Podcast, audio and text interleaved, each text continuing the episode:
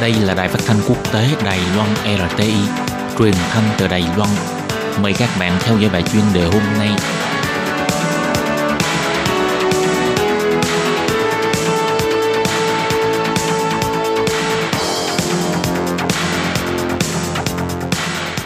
Thúy Anh xin kính chào quý vị và các bạn. Chào mừng các bạn đến với một chuyên đề ngày hôm nay.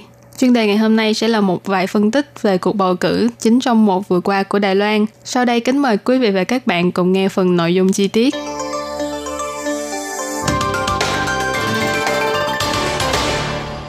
Ngày 24 tháng 11 vừa qua, Đài Loan đã tổ chức cuộc bầu cử kết hợp trưng cầu dân Ý.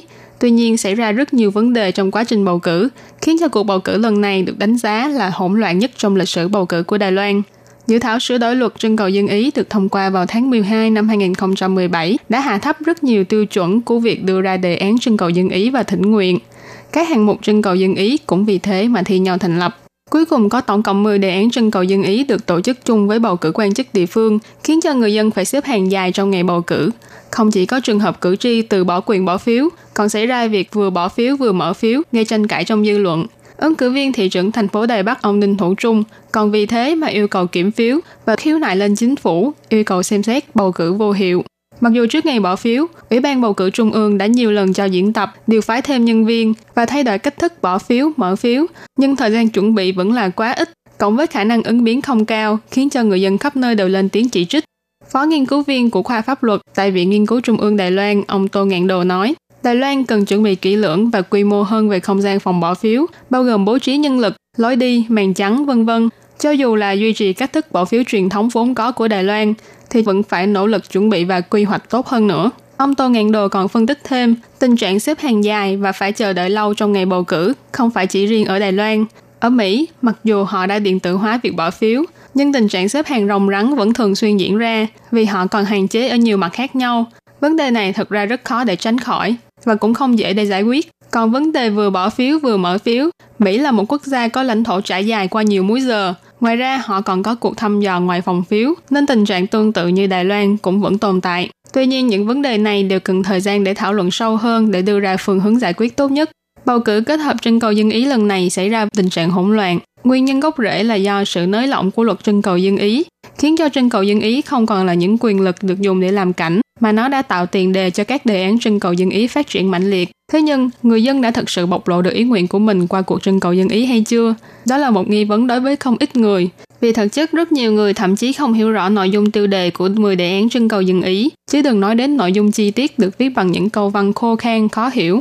Giáo sư khoa chính trị học và kinh tế chính trị trường Đại học Thành Công, ông Dương Vĩnh Niên cho rằng, trưng cầu dân Ý không phải là một cuộc thăm dò dân Ý, mà là thực hiện quyết định quan trọng và thận trọng. Nếu như không thông qua thảo luận đầy đủ, sẽ sản sinh ra rất nhiều vấn đề. Mà lần trưng cầu dân Ý lần này, thời gian từ lúc thành lập đề án cho đến lúc bỏ phiếu là quá ngắn, nên thời gian thảo luận cũng bị rút ngắn đến tối đa, không kịp để toàn xã hội cùng nhau thảo luận và tìm hiểu. Ông Tô Ngạn Đồ cũng cho biết, ở Thụy Sĩ, mỗi đề án trưng cầu dân Ý cần thời gian thảo luận bình quân từ 3 đến 4 năm. Mục đích là để cho tất cả mọi người có thể suy nghĩ kỹ lưỡng. Ông nhận thấy, trong tương lai, Đài Loan cũng có thể hướng theo mô hình này để đảm bảo rằng kết quả trưng cầu dân Ý là quyết định cuối cùng sau khi người dân đã hiểu, đã suy nghĩ và đã phân tích kỹ lưỡng trước khi bỏ lá phiếu vào thùng. Ngoài ra, ông còn nói thêm, ở những quốc gia có trưng cầu dân Ý, nếu cử tri không rõ hoặc chưa nghiên cứu về nghị đề trong cuộc trưng cầu dân Ý, thì thông thường họ sẽ bỏ phiếu không đồng ý. Nhưng lần này Đài Loan lại có đến 7 đề án được thông qua, phản ánh rằng hiện tại cử tri Đài Loan đang chịu ảnh hưởng bởi bầu không khí chính trị và nhân tố chính trị. Đài Loan vẫn cần thời gian để tìm tòi và học hỏi nhiều hơn nữa trên lĩnh vực văn hóa chính trị. Ngoài việc số lượng đề án trưng cầu dân ý quá nhiều bị người dân chỉ trích, trong số 10 đề án này, đề án liên quan đến phản đối hôn nhân đồng giới và giáo dục giới tính ở độ tuổi thích hợp cũng gặp phải sự phản đối của một số nhân sĩ, cho rằng nhân quyền và giáo dục không nên trở thành một danh mục bị đem ra trưng cầu dân ý. Ông Tô Ngạn Đồ nói, có một số quốc gia quy định rõ rệt rằng quyền lợi cơ bản không được đem ra trưng cầu dân ý. Nhưng làm sao để định nghĩa những quyền lợi đó thì đây là việc cần được thảo luận thêm. Sau khi người dân bỏ phiếu, những đề án này vẫn phải qua vòng thẩm tra để tránh đi ngược với hiến pháp.